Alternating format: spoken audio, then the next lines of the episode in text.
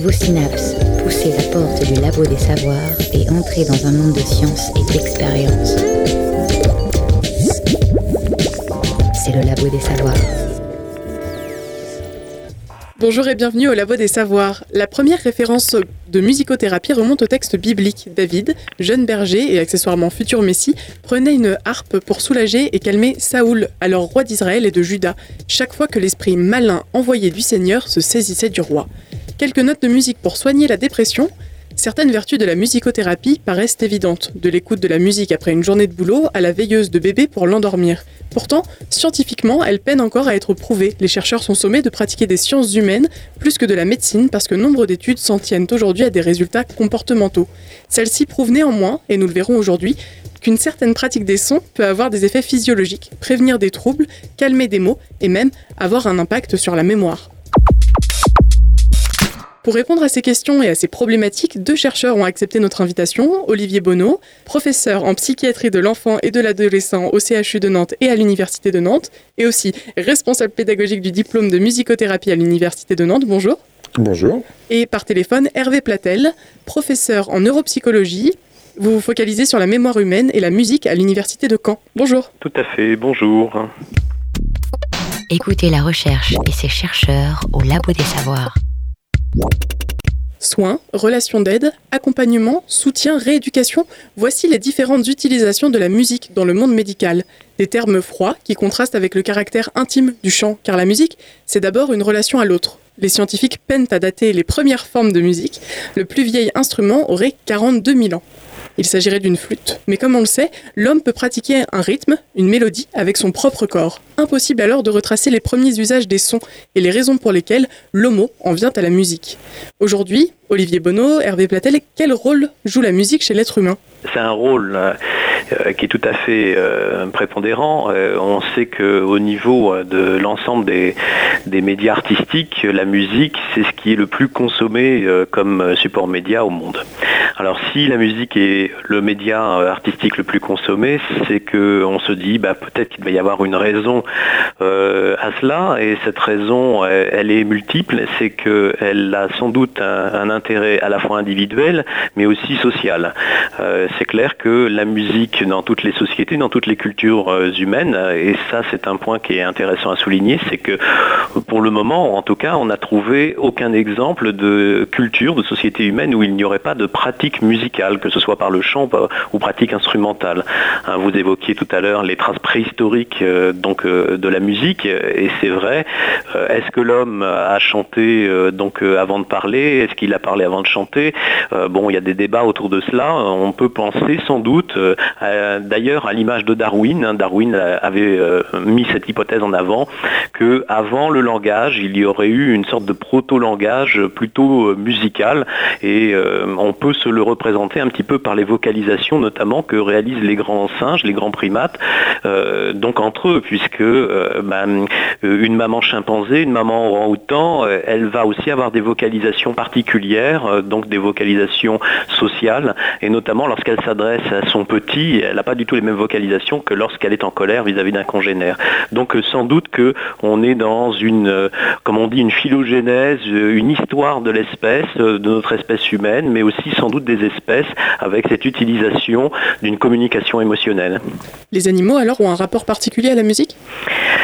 alors, c'est difficile de le dire. En tout cas, euh, mais ce qui a beaucoup été étudié, ce sont euh, donc euh, les oiseaux chanteurs, en particulier, les, donc les, répertoires des oiseaux chanteurs.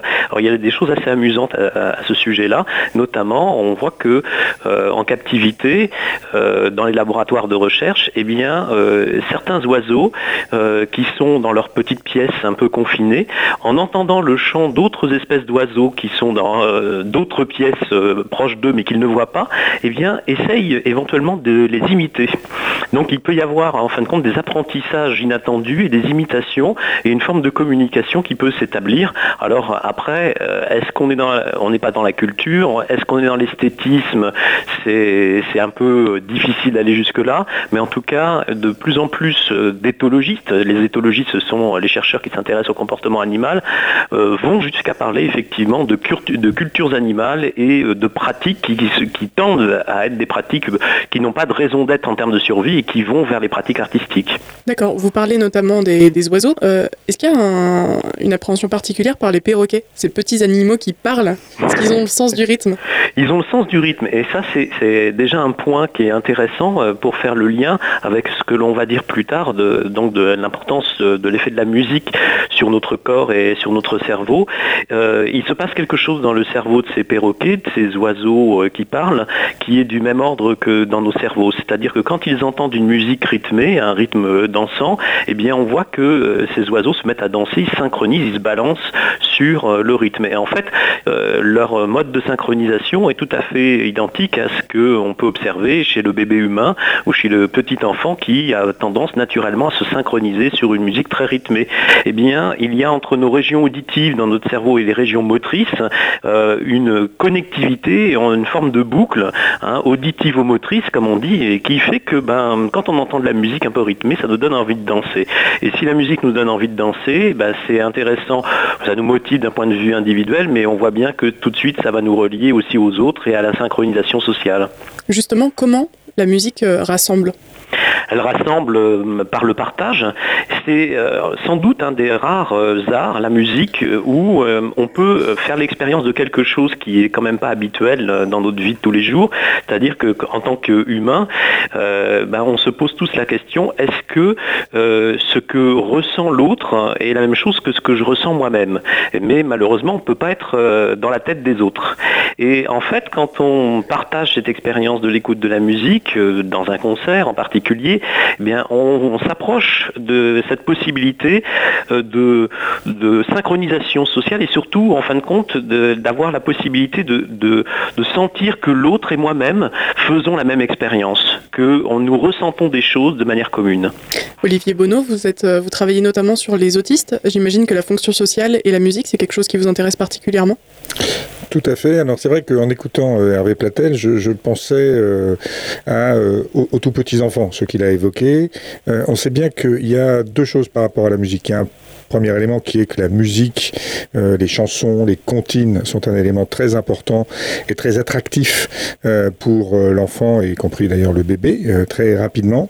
Et on sait bien aussi que la prosodie, c'est-à-dire au fond le, chant du langage, la musique du langage, est probablement euh, quelque chose qui permet le développement du langage. Or, nous, ça nous intéresse particulièrement la question du développement du langage, parce que au fond, le langage, c'est la manière dont on va se mettre à penser. On a coutume de dire que si on rencontre pas quelqu'un qui parle, on va pas se mettre à parler. Et si on rencontre pas quelqu'un qui pense, on va pas se mettre à penser. Et il est assez difficile de parler sans langage, euh, étant exclu évidemment le problème des gens qui sont muets, euh, pour lesquels c'est un autre problème. Et donc c'est un élément très important, ces éléments musicaux, et euh, particulièrement évidemment dans la question de l'autisme, qui est la pathologie de la relation à l'autre, où effectivement il y a un trouble de la capacité à raisonner exactement ce que racontait Hervé Platel, c'est-à-dire au fond sentir les choses, une sorte de lien social.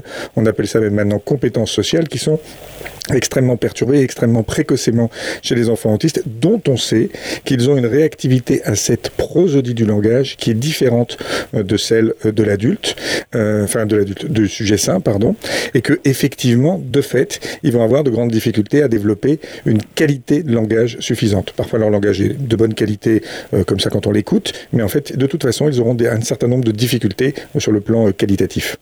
Y a-t-il des personnes qui sont réticentes à la musique? J'entends par là euh, des personnes à musique.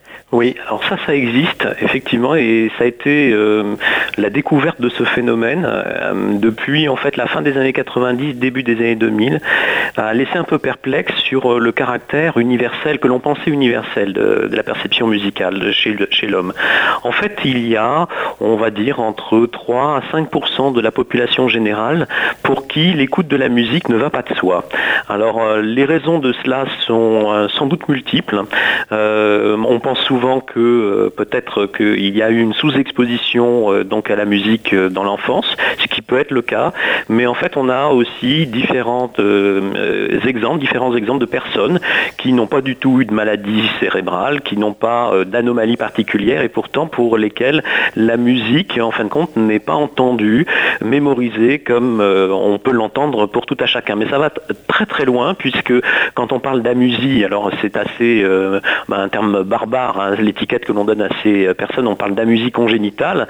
Eh bien, en fait, quand euh, ces personnes entendent de la musique, eh bien, euh, elles n'arrivent pas à faire la différence entre deux mélodies. Le décodage de la hauteur des, mélodies est très compliqué, à tel point que certaines personnes, donc notamment puisque on peut trouver des gens à musique qui ont maintenant plus de 60 ans et au-delà, disent, bah, par exemple, la Marseillaise, bah, je ne la reconnais pas, mais je sais qu'on joue la Marseillaise dans les événements publics parce que je vois les gens qui se lèvent. Mhm. Donc vous voyez des, personnes qui sont même dans la capacité de, de reconnaître, de décoder des mélodies qui pour nous sont aussi familières que cela. Faut-il être éduqué?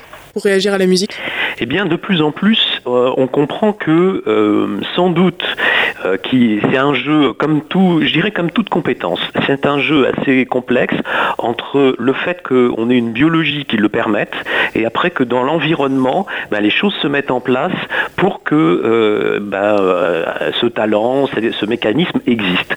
et de, de fait, des travaux récents, là aussi, ont remis en cause une idée un peu familière qui était que non seulement la musique était universelle, alors ça on vient d'en parler, bah, c'est pas si clair que ça du point de vue de la perception, mais aussi que en fait l'émotion musicale, le frisson musical, c'était aussi quelque chose d'assez universel et qu'il n'y avait pas besoin d'être éduqué euh, à, décoder en fin de compte l'émotion musicale pour la ressentir.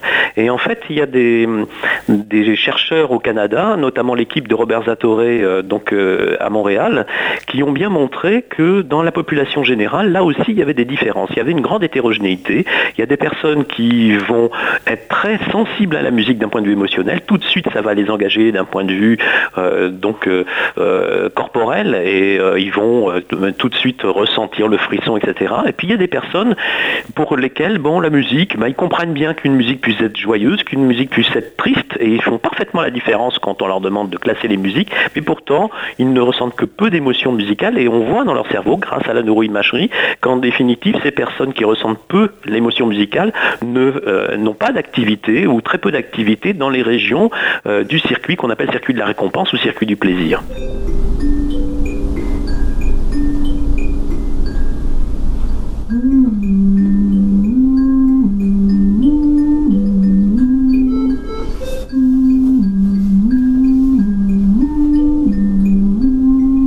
La musicothérapie euh, permet à l'enfant de se, réguler, de, trouver euh, des ressources pour se, stabiliser sur le plan physiologique.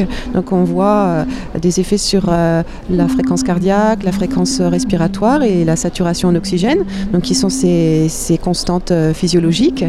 Et puis on voit aussi que la musique sollicite du, mouvement chez cet enfant, une ouverture à au monde, à, la relation euh, progressive avec son entourage, avec ses parents, euh, et puis euh, un mouvement qui peut avoir un impact favorable sur son développement neurocérébral, puisque des recherches, notamment en Suisse, qui, qui essaient d'évaluer l'impact de la musicothérapie sur le développement cérébral.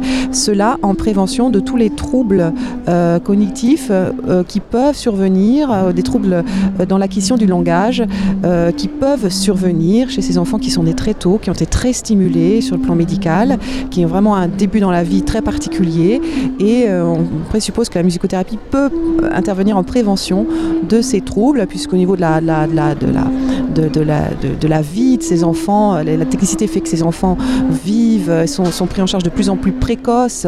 Et, voilà, mais, mais le, les, côtés plus négatifs, ce sont, voilà, ce sont ces troubles qui peuvent survenir et donc c'est là où la musicothérapie est, vraiment intéressante. C'est bien.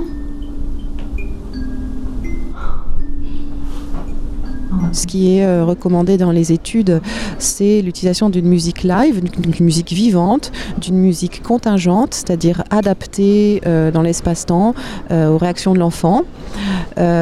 J'utilise beaucoup, à, titre personnel, la voix, la voix chantée, la voix parlée, la voix prosodiée, parfois sans parole, donc avec des, ce qu'on appelle les humming, une voix fredonnée. J'utilise aussi euh, un petit instrument qui s'appelle la senza, qui permet euh, un accompagnement mélodique, un, accompagnement rythmique et harmonique qui soutient euh, la berceuse, la comptine. Et puis, je sollicite aussi beaucoup le chant des parents, dans la mesure où ils se sentent émotionnellement en capacité d'offrir ce, chant à leur enfant.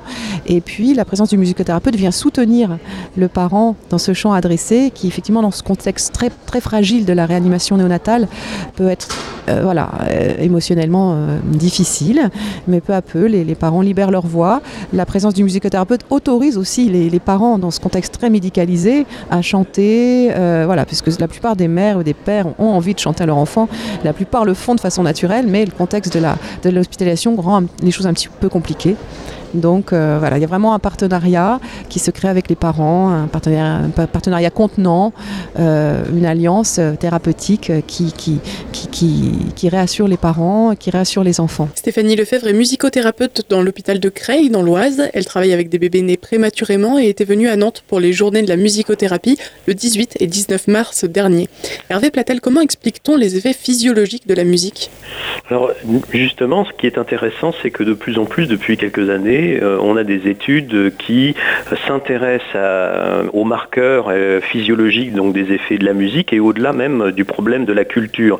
C'est vrai que la musique, pour nous, on en a un rapport qui est lié à un rapport lié à l'éducation, à la culture, mais euh, de plus en plus de modèles animaux sont utilisés pour bah, montrer que la synchronisation, donc avec un stimulus musical, peut être observée chez des animaux. On a parlé tout à l'heure des oiseaux donc euh, notamment perroquets, etc., euh, qui se synchronisent sur la musique. Et en fait, il y a beaucoup d'études aussi sur des modèles euh, souris, rats, etc., qui montrent que la stimulation musicale dans l'environnement peut être un enrichissement. Et là, si on revient sur l'exemple des bébés, notamment prématurés, puis la diminution donc du rythme cardiaque, eh bien, en fait, c'est la même chose que l'on peut observer, cette synchronisation, lorsqu'on fait écouter une musique qui est de plus en plus lente, avec un tempo de plus en plus ralenti, eh bien, euh, il y a une très jolie étude qui avait montré qu'en prenant euh, donc euh, des, souches de rats qui étaient hyper tendues, donc des animaux qui, qui ont une pathologie en fin de compte d'hypertension, eh bien en leur faisant écouter une musique qui se ralentissait, il y avait une forme de synchronisation physiologique qui faisait que leur tension artérielle baissait de manière très significative et en même temps que la musique. Donc bah, c'est quelque chose, là, en dehors de la culture, qui peut être utilisé et on peut vraiment dire que la musique a un effet physiologique de ce point de vue-là. La musique active la chimie de notre cerveau, les lobes frontaux notamment. Comment vous pouvez l'expliquer? On l'explique de, multiples manières, c'est-à-dire que la musique dans notre cerveau a de multiples voies d'entrée. Alors euh, il y a l'entrée auditive qui se connecte euh, à la fois, euh, je dirais, par des voies sous-corticales du cerveau, par l'intérieur du cerveau, qui sont des voies assez rapides, mais aussi par des voies corticales, hein, donc par des voies plutôt externes, hein, et qui vont, on va dire, investir l'ensemble donc du cerveau dans des régions multimodales, c'est-à-dire de l'audition vers la motricité, des régions effectivement perceptives vers les régions de traitement de la mémoire, notamment les régions hippocampiques à l'intérieur de, notre cerveau, les, hippocampes euh, à l'intérieur de notre cerveau qui sont des, régions très très importantes pour euh, l'encodage et la récupération en mémoire, mais aussi les régions du circuit euh, dont on parlait tout à l'heure, circuit du plaisir, circuit de la récompense, qui est un, circuit à la fois sous-cortical et frontal. Et donc on a peut-être abusivement parlé de, symphonie neuronale à l'écoute de la musique, mais en fait c'est presque pas abusif puisqu'on voit bien que, la simple écoute de la musique sollicite de manière très très large le cerveau. Quelque chose à rajouter, Olivier Bonneau? Non, euh, peut-être simplement dire effectivement que l'intégration multimodale, c'est-à-dire au fond intégrer ce qu'on ressent euh, physiquement avec ce qu'on entend, avec ce que l'on voit, est un des enjeux euh, du développement très précoce et qu'on voit bien que la musique y participe beaucoup. Et donc c'est vraiment important parce que sur le langage, sur ce phénomène d'intégration multimodale, la musique joue un rôle vraiment prépondérant et c'est à mon avis aussi une des explications de son côté un peu universel pour le sujet, y compris le sujet adulte euh, ensuite. Parlons un peu des émotions. Quel rôle jouent les sons sur les émotions? C'est hum, complexe bah, parce que en fait, euh, il faut sortir aussi sans doute d'un cliché qui est que l'émotion musicale euh, serait euh, portée uniquement par une seule qualité de la musique. En fait, on peut avoir un, frisson musical, expérimenter donc un plaisir musical en étant attentif à différents aspects de la musique. le frisson musical, ça peut être déclenché par le fait qu'on est au concert, que la musique est très forte, que euh, cette vibration de l'air euh, qui nous prend au niveau corporel euh, et au niveau cérébral, eh bien, c'est une expérience sensorielle intense. Et l'intensité de cette expérience sensorielle, hein, c'est un peu comme si on se lançait du haut d'une falaise. Eh bien, on ressent des choses. Hein, c'est l'effet grand 8. Eh bien là, on, bon, on a une expérience sensorielle qui peut être source effectivement de sensations, de plaisir ou d'excitation. Mais évidemment, le frisson musical, c'est aussi ben, utiliser la mémoire pour dire ah ben ça, cette musique, je l'aime bien, je la connais, je la connais depuis l'enfance, et puis je sais comment elle évolue, et j'adore la réécouter. Euh, mais ça peut être aussi quelque chose de plus sophistiqué qui a trait euh, à l'analyse esthétique de la musique, c'est-à-dire je suis un amateur de jazz, et quand j'entends le solo en fin de compte de cet interprète, ben, comme on dit, je prends mon pied parce que tel, c'est tellement bien fait, et donc on voit bien qu'on se situe à des niveaux extrêmement différents, mais le plaisir, le plaisir peut être là. Donc euh, la, la, musique qui nous rend joyeux ou triste, en fait, c'est culturel. C'est beaucoup culturel euh, parce que en, définitive, c'est vrai qu'il n'y a pas une universalité du langage musical pour transmettre les émotions. Alors, il y, a, des aspects très très importants, hein, l'aspect rythmique notamment, qui euh, renvoie beaucoup plus souvent au caractère joyeux quand la musique est sautillante dans la plupart des cultures. Mais euh, ce qu'il faut aussi s'enlever de l'esprit, c'est que c'est pas parce qu'une musique est par exemple mélancolique, plutôt triste, qu'elle nous provoque pas du plaisir. Et il y a hum, quelques travaux qui ont bien montré, notamment couplé avec des techniques de neuroimagerie cérébrale, qu'en définitive, euh, bah, on, a, suivant les moments, de, suivant notre humeur, les moments de la journée, ce qu'on a envie de ressentir, bah, on peut écouter de la musique euh, plutôt mélancolique ou triste pour bah, prendre du plaisir à cette écoute. Donc la musique triste peut nous produire du plaisir. Peut-être ajouter, c'est vrai, sur la question de euh, la différence d'appréciation des, types musicaux en fonction des individus, le fait que, dans les études de musicothérapie, le plus souvent, alors pas toujours, quand elles utilisent de la musique et pas simplement euh, des voix chantées ou des voix euh, qui produisent des sons divers, elles demandent, pour une certaine efficacité, elles demandent au préalable au sujet de choisir des types musicaux qui lui conviennent le plus.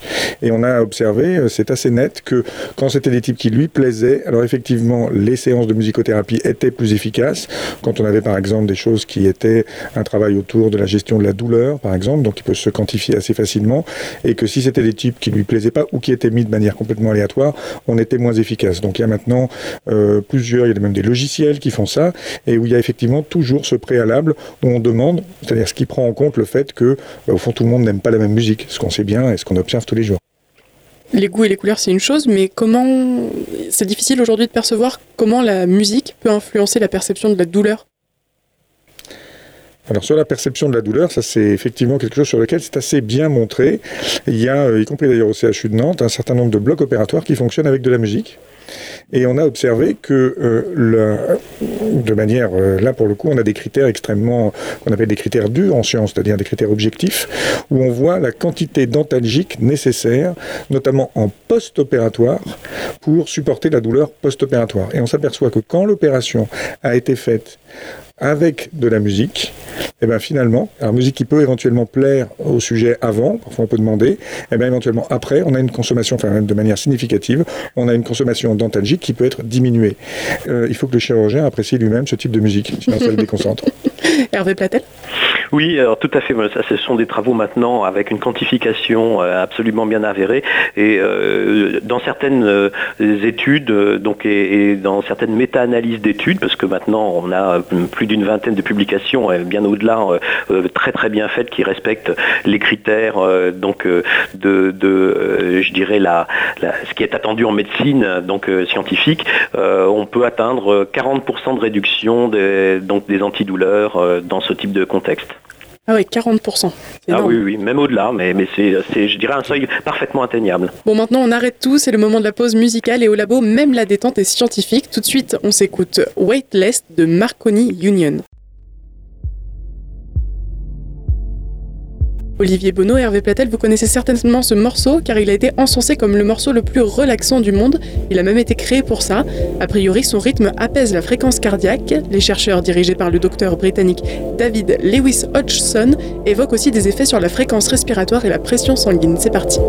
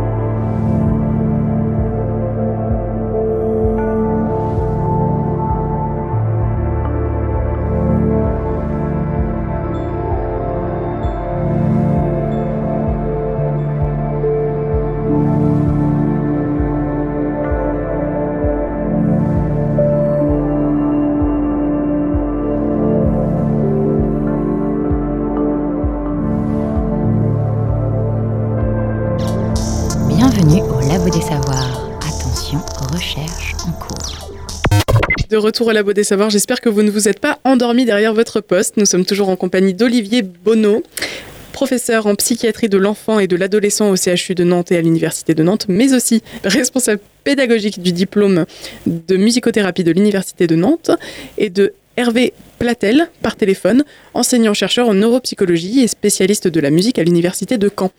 Vous avez un peu écouté le son qu'on vient d'entendre. D'après vous, quel genre musical c'est? Alors ça, je dirais pas, pas grand-chose de nouveau sous le soleil depuis les années 60 hein, avec le New Age. Un peu New Wave, un peu new wave c'est ça. Donc euh, oui, oui, oui. Ça doit être plus agréable de l'entendre sur une bonne chaîne IFIC par téléphone, je pense. J'imagine. Nous, c'est agréable. Vassili Moreau a analysé nos préférences musicales, les différents styles de musique et particulièrement le style cognitif. Depuis la préhistoire, la musique fait partie de notre quotidien. Avec le temps, différents genres se sont différenciés et ont évolué. En fonction de nos humeurs, on va plutôt écouter des musiques adéquates qui vont nous soulager ou nous accompagner dans notre ressenti. Avec nos discothèques portatives, il nous arrive de zapper jusqu'à trouver LA chanson qui est avec notre envie du moment. Nos émotions varient et la musique suit. Il y a un autre déterminant, les genres de musique.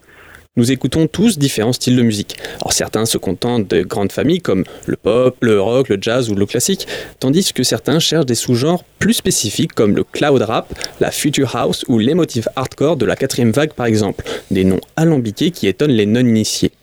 Mais pourquoi diable ma mère n'aime-t-elle pas le dépressive post-black metal?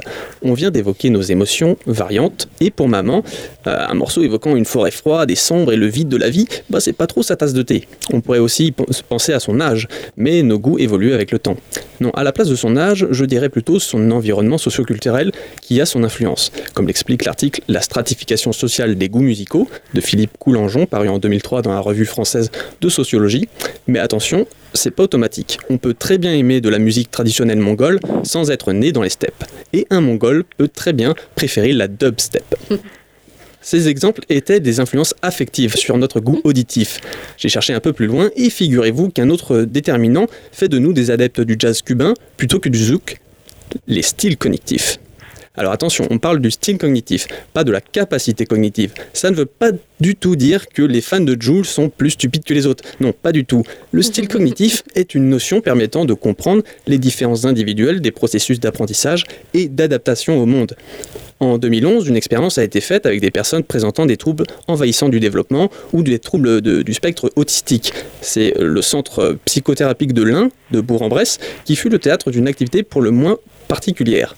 C'est un jeune infirmier, Vivian Grezzini, qui a eu l'idée de faire intervenir des groupes de noise et de grindcore. Des artistes de ces genres de musique sont venus du monde entier pour participer. Alors pour ceux qui ne savent pas à quoi ça ressemble, voici un petit échantillon.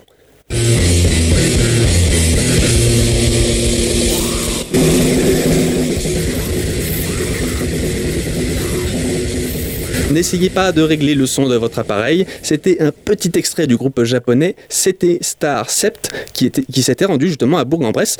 Bon, c'est sûr que ça peut pas plaire à tout le monde et on comprend qu'on puisse euh, se poser la question de la légitimité du dispositif. Mais plus important, quel effet est-ce que cela a eu sur les patients? Alors, selon Vivian Grazzini, deux effets recherchés ont été atteints. Le premier était le personnel soignant et les patients ont partagé ensemble un concert.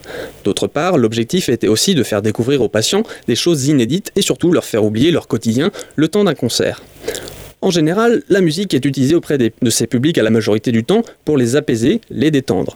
Mais ici, l'idée était aussi d'utiliser la musique pour expier d'autres émotions. On pourrait croire que cette musique agressive aurait déstabilisé ces patients atteints de conditions psychologiques si particulières.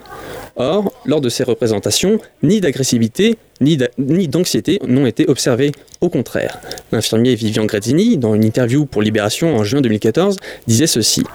La plupart des patients se sentent rassurés par cette masse sonore informe qui les submerge. Quelques-uns s'endorment, d'autres dansent, d'autres s'allongent sur le sol. En amont du concert, lorsque les artistes se branchent, un silence se fait naturellement, alors que d'ordinaire, le service est très bruyant. Et en aval, les patients sont apaisés. Ces sonorités ne leur sont pas désagréables. De nets progrès comportementaux et sociaux ont été observés en trois ans. Alors, euh, la musicothérapie, ce n'est que de la musique douce. Et comment est-ce qu'on choisit un morceau euh, pour avoir un objectif euh, thérapeutique? La musicothérapie, c'est assez complexe finalement, puisque c'est avant tout une thérapie qui utilise la musique pour entrer en contact avec l'autre de façon à, au fond, pouvoir l'aider, selon des objectifs qui sont évidemment différents selon la pathologie et les problèmes que peut avoir la personne. Ce qui fait que du coup, il existe pratiquement autant de techniques musicothérapiques que de musicothérapeutes, mais en gros, on pourrait classer les choses un petit peu en quelques catégories. Soit on utilise de la musique qui est déjà écrite et qu'on passe à la personne. L'idée, c'est pas simplement qu'elle écoute la musique, c'est qu'on échange avec elle. Donc on passe un morceau, on passe un autre, on peut peut-être jouer avec les morceaux pour utiliser en quelque sorte le langage du morceau musical ça c'est une chose, soit on va produire de la musique avec le sujet. Alors là encore, on peut la produire en chantant, comme dans l'exemple et l'interview que vous aviez passé tout à l'heure, ou alors on peut éventuellement avoir des instruments. C'est quand même en général ce qu'on utilise. Donc on a un kit d'instruments à disposition qu'on appelle instrument, instrumentarium, pour faire un peu joli et faire un peu musical. Et puis, on va l'utiliser et on va communiquer. On va faire un bruit, une musique, une sonorité, et on va le passer euh, au sujet qui est avec nous, qui va lui-même faire quelque chose, et ainsi de suite, et on va échanger avec ça. On va utiliser, en fait, et c'est vrai que c'est un médium particulièrement efficace hein, pour entrer en relation avec l'autre, on va utiliser cette capacité à produire de la musique pour échanger avec le sujet et essayer justement d'arriver à entrer en contact avec lui et avoir une activité thérapeutique. C'est ça qui est un peu différent avec l'écoute musicale qui est au fond d'une certaine manière relativement passif. La musicothérapie est un phénomène actif entre deux personnes, un thérapeute et quelqu'un qui a besoin de cette thérapie. C'est là, ce travail-là qu'on essaye, nous, de faire euh, au CHU de Nantes, mais aussi dans d'autres endroits, et qui se fait d'ailleurs très communément en psychiatrie. C'est utilisé en psychiatrie dans énormément de services. Il est rare qu'il y ait euh, des services qui n'aient pas à un moment donné ou à un autre utilisé de la musicothérapie, selon toutes les formes que j'ai un peu pu évoquer, et puis encore plus que ça. Est-ce qu'on peut faire de l'automédication avec de la musicothérapie? Il faudrait être formé. Alors, l'automédication avec la musicothérapie, c'est au fond un peu compliqué. On peut faire de l'automédication avec de la musique, ça c'est sûr. C'est ce qu'on fait au fond d'une certaine manière un peu tout le temps, euh, en écoutant de la musique, en disant tiens, je suis pas en forme, je vais m'écouter une musique un peu joyeuse, ou euh, tiens, j'ai envie de me détendre comme tout à l'heure, je vais écouter une musique un peu planante euh, new wave. Ça, c'est une forme d'automédication d'une certaine façon. Faire une automédication thérapeutique, c'est compliqué parce que si vous n'avez pas de thérapeute en face de vous, ça devient complexe. Ou alors, ou alors, on essaye de développer et euh, il y a des gens qui travaillent dans ce domaine. Euh, de plus en plus maintenant, euh, la psychiatrie n'échappe pas à la révolution digitale et numérique. Et donc on peut bien imaginer qu'on puisse avoir des thérapeutes en intelligence artificielle dans votre poche à l'aide d'applications smartphone qui, à ce moment-là, vous diffuseraient de la musique en fonction de votre état et en fonction de ce que vous répondriez, vous diffuserez un type de musique et s'adapterait. Cette adaptation, c'est ça qui est thérapeutique et c'est ça qui rend évidemment difficile d'être musicothérapeutique tout seul. On le rappelle, Olivier Bonneau, vous travaillez euh, notamment avec euh, des, personnes euh, autistes. comment vous utilisez la musique concrètement? Alors concrètement, c'est vrai que l'utilisation de la musicothérapie dans les troubles du spectre autistique est quelque chose de très très très ancien. Il y a une littérature assez abondante sur le sujet. La dernière grosse revue de la littérature, méta-analyse, comme disait Hervé tout à l'heure, euh, et regroupe à, peu près 25 études, ce qui est déjà pas si mal, dans un domaine qui n'est pas une science très dure, on va dire. Alors les études sont un peu disparates, euh, utilisent des techniques différentes, des durées différentes. Euh, certaines sont anglo-saxonnes où c'est une ou deux séances de musicothérapie. En France, habituellement, on a l'habitude de faire une séance par semaine pendant plusieurs semaines, parfois une année, en tout cas une année scolaire. Donc, mais enfin, en général, on a le sentiment que c'est quelque chose qui fonctionne assez bien. Et euh, il y a un grand institut qui fait des méta-analyses qui s'appelle l'Institut Cochrane, qui a fait très récemment, sous la direction de quelqu'un qui connaît très bien la musicothérapie, qui s'appelle Christian Gold, qui est un chercheur anglo-saxon, qui euh, d'ailleurs dirige en ce moment la plus grosse étude de musicothérapie à travers le monde, regroupant plus de 1000 types de musicothérapeutes, euh, qui montre, cette méta-analyse qu'il a faite, montre qu'il y a une tendance très positive dans l'efficacité de la musicothérapie. Simplement, c'est qu'une tendance sur le plan statistique et ça ne répond pas à ce qui est aujourd'hui demandé, à savoir ce qu'on appelle l'évidence-based medicine, c'est-à-dire la médecine basée sur la preuve. C'est pour ça qu'à Nantes, on a mis en place, euh, il y a déjà maintenant deux ans, une... Euh, étude qui devrait répondre à tout, qui doit répondre à tous ces critères, donc euh, euh, qui nécessite d'avoir suffisamment de patients, de les suivre pendant suffisamment longtemps, de les randomiser, c'est-à-dire de les ranger dans chaque groupe de patients au hasard, des gens qui ont de la musicothérapie, d'autres qui n'en ont pas, de voir comment ils vont avant, si possible comme on dit, à l'aveugle, c'est-à-dire de les évaluer sans savoir euh, dans quel groupe sont les patients, et puis surtout à l'aveugle est important à la fin, de les évaluer à la fin, c'est-à-dire au bout de six mois, en euh, là aussi ne sachant pas dans quel groupe ils, euh, à quel groupe ils appartiennent. Alors on a fait cette étude qui a quand même impliqué tous les services de Loire-Atlantique de psychiatrie de l'enfant et de l'adolescent, enfin en tout cas une majorité d'entre eux, ce qui était déjà une gageur en soi, parce que c'est pas des services qui font habituellement beaucoup de recherches, et qui a montré de manière assez surprenante sur un critère qui est utilisé en général pour les, euh, études médicamenteuses, qu'on appelle, c'est un critère vraiment assez large, qui est un critère d'efficacité clinique, une qui s'appelle la CGI.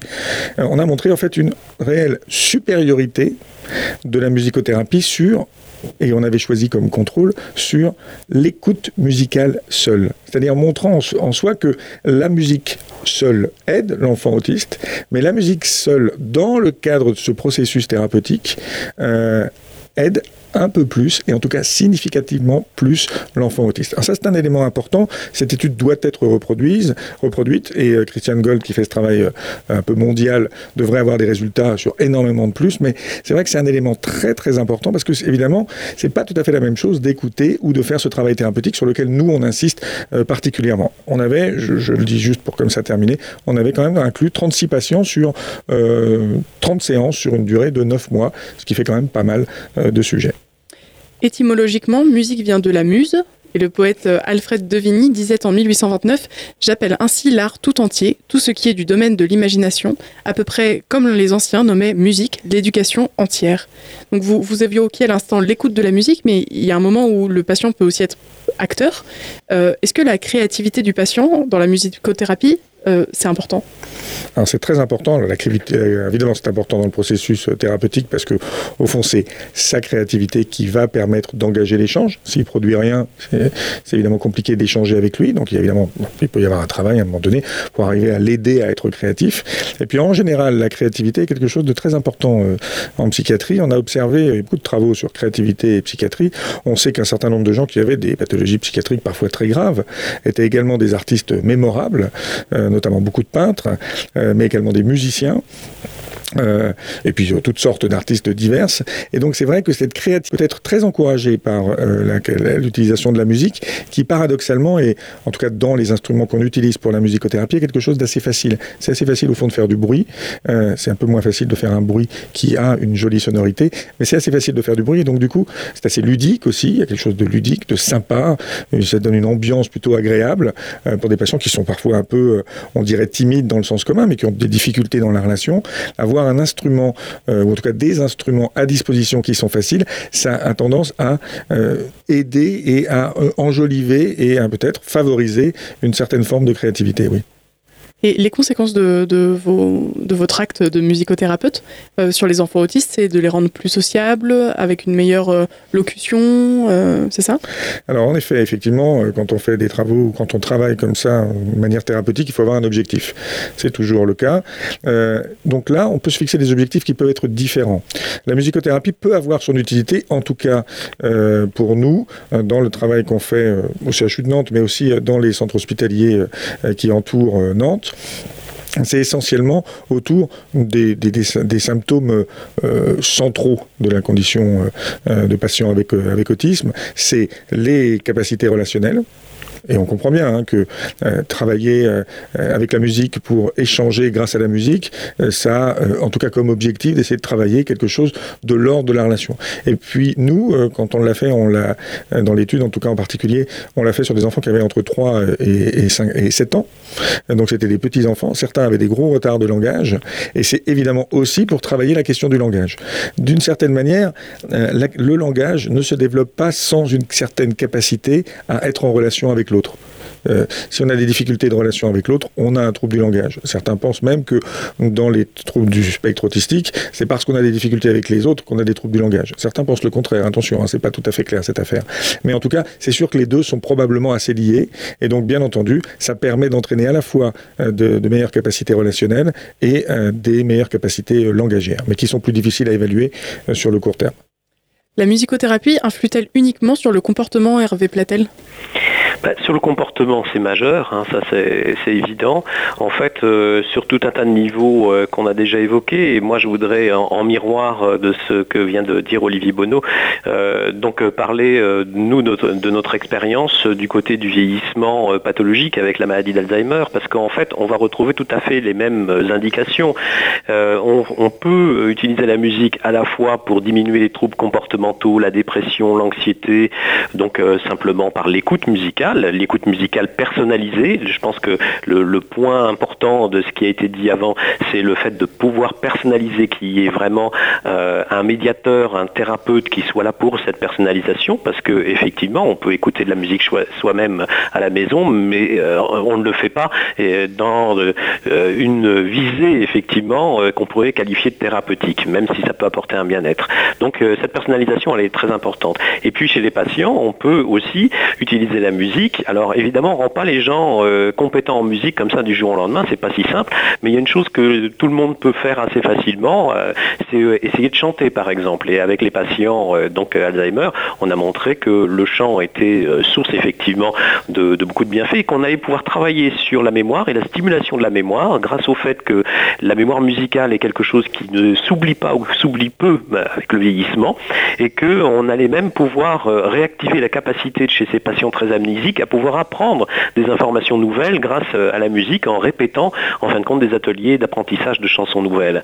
Donc on, va à la fois osciller entre le bien-être comportemental dans la relaxation notamment, et puis euh, on va aussi être du côté de la stimulation cognitive, c'est-à-dire essayer d'améliorer un certain nombre de fonctionnements. Donc on, joue sur euh, tout un tas de tableaux tout à fait complémentaires, et c'est quand même ça la grosse force de la musique. Priscilla Chevreau va nous en parler euh, à l'instant. Elle est psychologue, musicothérapeute et elle utilise la musique sous forme active et passive, vous allez comprendre de quoi il s'agit, pour atténuer justement la maladie d'Alzheimer. Elle était aussi présente aux journées de la musicothérapie le 19 mars dernier. On l'écoute. La remédiation musicale, en fait, c'est utiliser la musique comme outil pour aller stimuler des fonctions cognitives telles que le langage, la mémoire, la concentration. Euh, pour ça, on fait des petits exercices de rythme, on fait du chant, euh, il y a à disposition du matériel de musique comme du matériel de percussion essentiellement, des claves, des tambourins, etc. Et on fait plein de petits exercices comme ça pour aller, des exercices de mémoire, des exercices de rythme, euh, etc. Comme on peut faire avec de la remédiation cognitive standard, on va proposer des ateliers mémoire, euh, des, jeux, des choses comme ça dans votre étude, finalement, la, la musicothérapie, elle se fait plus en activité passive, en écoute, c'est ça? Alors les deux. Euh, passive et active. Passive, oui, parce qu'il y a de l'écoute et puis euh, de la verbalisation aussi sur ces écoutes, et puis active parce qu'il y a aussi l'utilisation d'instruments. De manière très concrète, vous proposiez des, musiques, vous dites familières, c'est-à-dire des musiques que tout le monde peut connaître, de la variété française, c'est ça? Oui, alors en fait, c'est euh, une étude avait classé la familiarité des musiques sur une population française.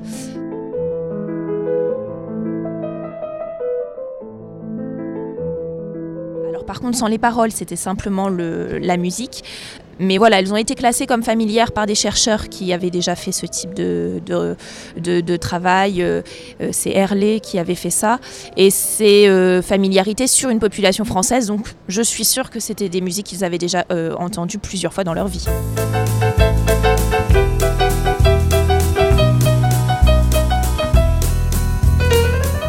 Et qu'est-ce que ça provoque chez les patients, la musique d'Edith Piaf par exemple? Alors ben, ils, savent qu'ils la connaissent, ils arrivent à la chanter. Quelquefois ils retrouvent pas tellement euh, qui est la chanteuse, euh, euh, quelle est la chanson, quelles sont les paroles, mais en tout cas ils la chantonnent systématiquement. Ils savent qu'ils l'ont déjà entendue. La plupart disaient aussi qu'ils avaient déjà dansé dessus. Et tout de suite, forcément, ils font des associations avec des souvenirs de fêtes, de balles, de fêtes familiales, de plein de choses, et ça active instantanément des souvenirs dans la vie courante, ça leur permet de retrouver des souvenirs ou d'atténuer les effets d'Alzheimer? Oh oui, oui, parce que tout de suite, euh, quand on met de la musique, euh, surtout les musiques d'Edith Piaf, il y en a beaucoup qui sont rythmées en plus, pour prendre cet exemple-là.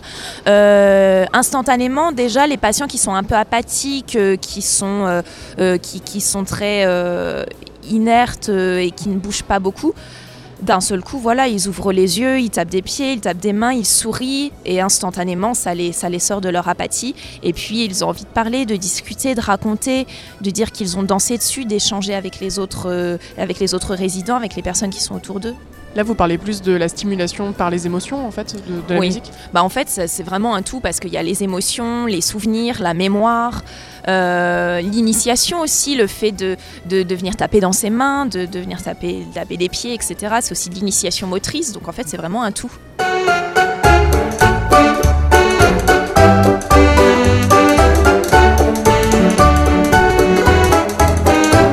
Ça a été démontré que la musique permet de favoriser la plasticité cérébrale, c'est-à-dire euh, la plasticité cérébrale, c'est euh, la modification structurelle, fonctionnelle du cerveau.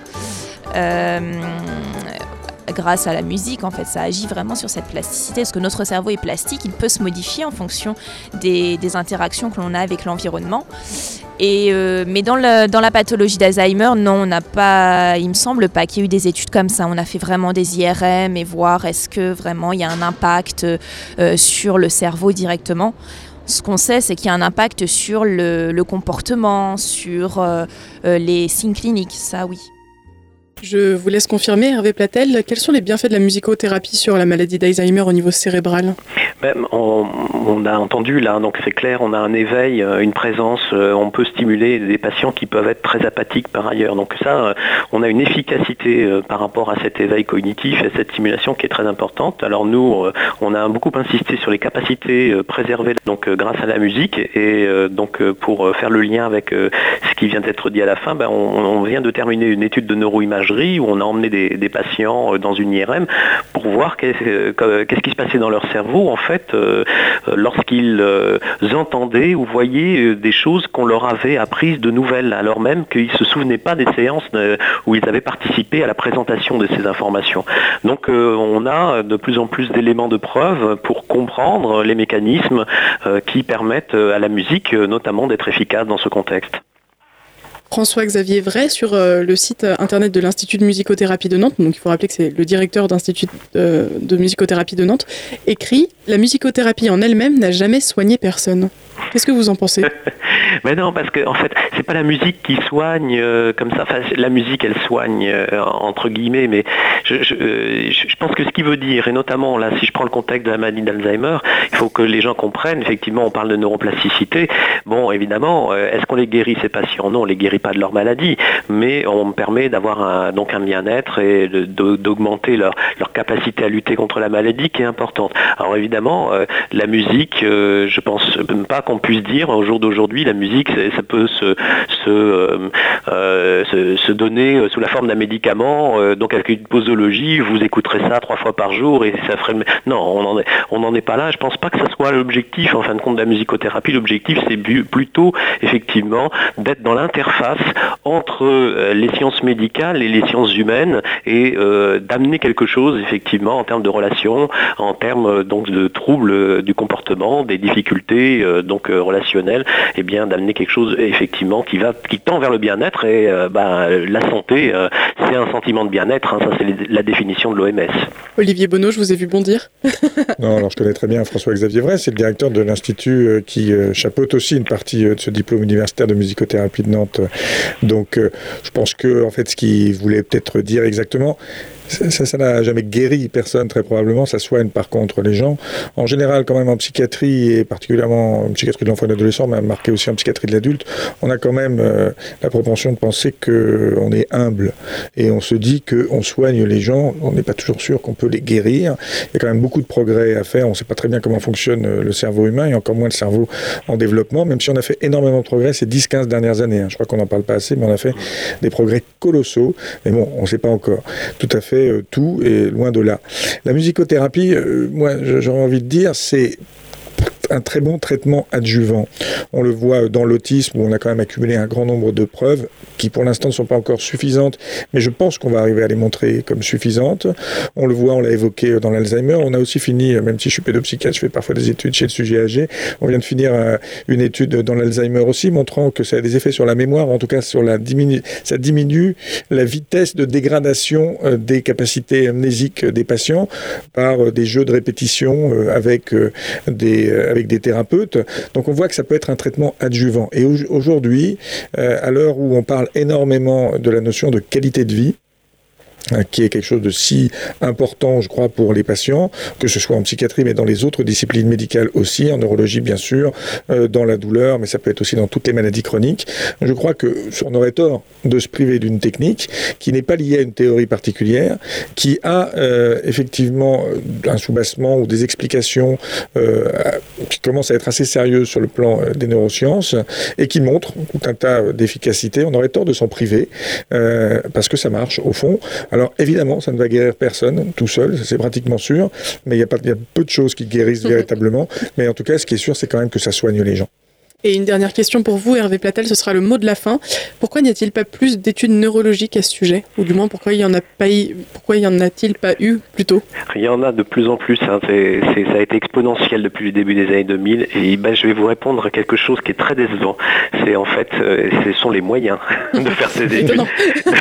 Non, mais c'est- clair. Écoutez, euh, c'est pas très compliqué. hein. Euh, Nous, on, on- on- pour arriver à faire ces études, notamment les études de neuroimagerie, c'est pas tant après euh, faire faire les, les, examens. Ils sont coûteux les examens, mais en fait, c'est toutes les, personnes ressources, les cliniciens, euh, donc les doctorants, les post-doctorants qui vont euh, être nécessaires pour réaliser ces études qui sont importants. Et euh, ben, c'est clair, le salaire d'un étudiant en thèse pendant trois ans, hein, c'est 90 000 euros pendant trois ans. Donc bon, ben, quand on demande des, ressources en personnel, et c'est ce qui fait le plus défaut à la recherche en France aujourd'hui, eh bien, on voit bien que c'est difficile. Donc euh, le manque de moyens fait qu'il y a d'autres priorités en termes de recherche euh, aussi. Ben, il y a les médicaments, c'est très important. Donc ces aspects-là, ben, ils ont un mode de financement qui est peut-être pas à la hauteur de ce qui devrait être.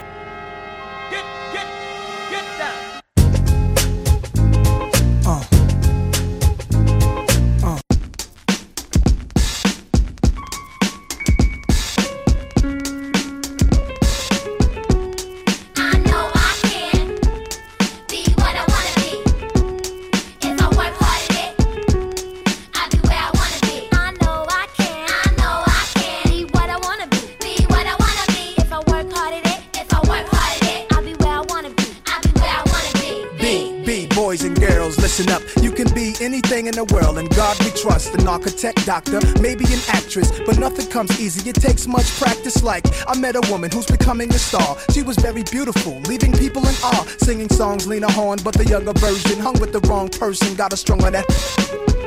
Sniffing up drugs, all in the nose. Could have died so young, now looks ugly and old. No fun, cause now when she reaches for hugs, people hold their breath. Cause she smells of corrosion and death. Watch the company you keep and the crowd you bring. Cause they came to do drugs and you came to sing. So if you're gonna be the best, I'ma tell you how. Put your hand in the air and take the vow. I know I can I know I can be what I wanna be. be what I wanna be. If I work hard at it, If I work hard at it, I'll be where I wanna be I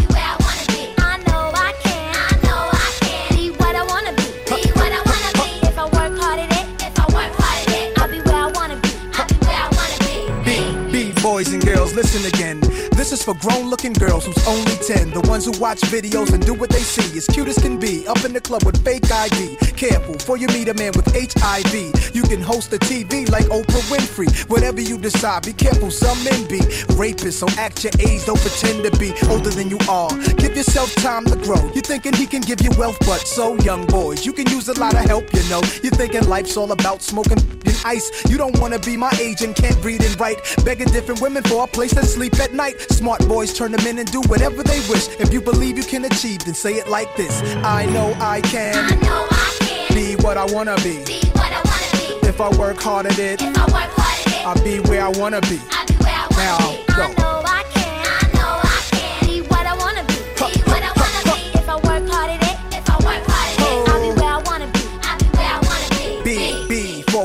This country, we were kings and queens, never porch monkeys. There was empires in Africa called Kush, Timbuktu, where every race came to get books to learn from black teachers who taught Greeks and Romans, Asian Arabs, and gave them gold. When gold was converted to money, it all changed. Money then became empowerment for Europeans. The Persian military invaded, they heard about the gold, the teachings, and everything sacred.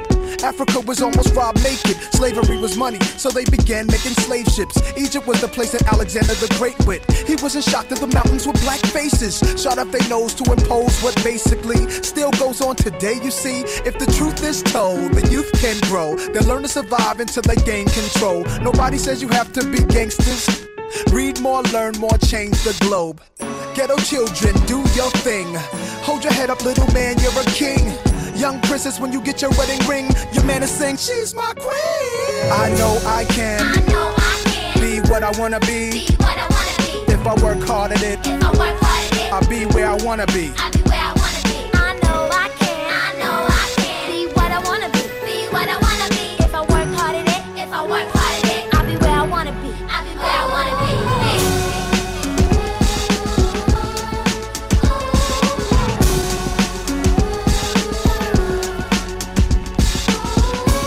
Save the music, y'all. Save the music, y'all. Save the music, y'all. Save the music, y'all.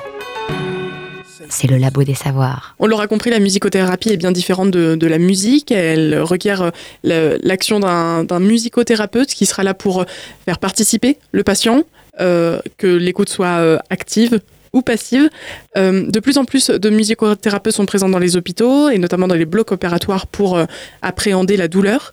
Euh, des recherches sont en cours pour prouver ces études et pour prouver qu'elles sont sérieuses et que la recherche n'est pas juste en sciences humaines, mais du chemin reste à parcourir pour faire connaître cette pratique. Et j'ai beaucoup aimé cette phrase que vous avez dite, Olivier Bonneau, que ça ne guérit pas mais ça soigne. On conclura là-dessus. C'est la fin de cette émission. Merci à nos deux invités, Hervé Platel et Olivier Bonneau. Merci aussi à Vassili Moreau pour sa chronique et à Pauline Verbaenen à la réalisation. Vous pourrez réécouter cette heure de musicothérapie sur notre site internet labodesavoirs.fr. À la semaine prochaine au Labo des Savoirs.